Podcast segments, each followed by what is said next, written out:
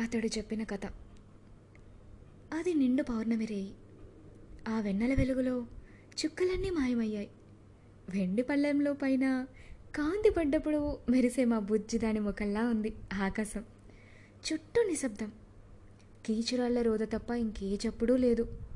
నింగిలో అక్కడక్కడ మబ్బులు.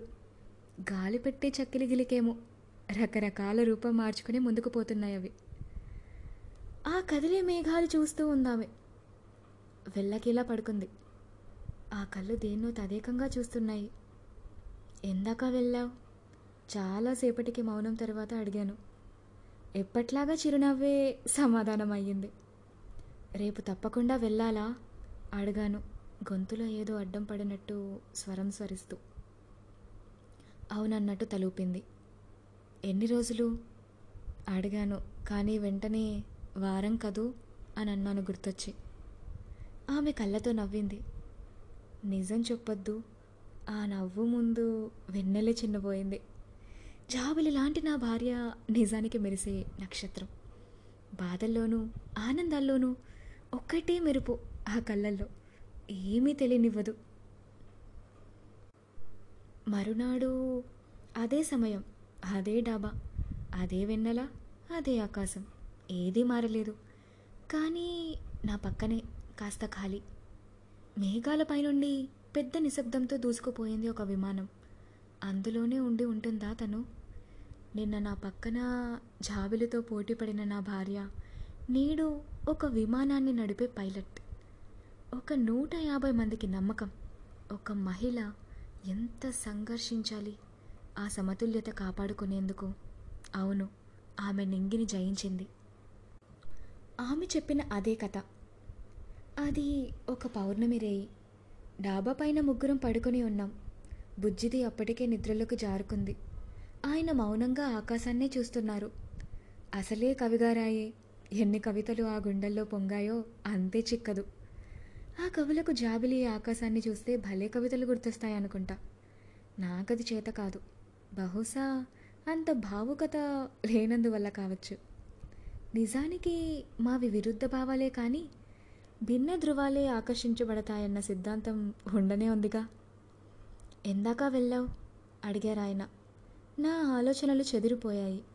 నీ చుట్టూనే తిరుగుతున్నా అని చెప్పగలనా? అందుకే నవ్వేశాను. రేపు తప్పకుండా వెళ్ళాలిగా అని అడిగారు గొంతు సవరించుకుంటూ. ఆ స్వరంలో లోతు నాకు అర్థం కాకూడదని అలా చేశారని అర్థమైంది. నా ప్రయాణం ఎన్ని రోజులు అని అడిగారు. నిజం చెప్పొద్దు. ఆ కళ్ళల్లో ఒక బెంగ కనిపించింది. వెంటనే ఏం చెప్పాలో తోచలేదు. ఇంతలో అతని ప్రశ్నకు అతని జవాబు చెప్పుకున్నారు.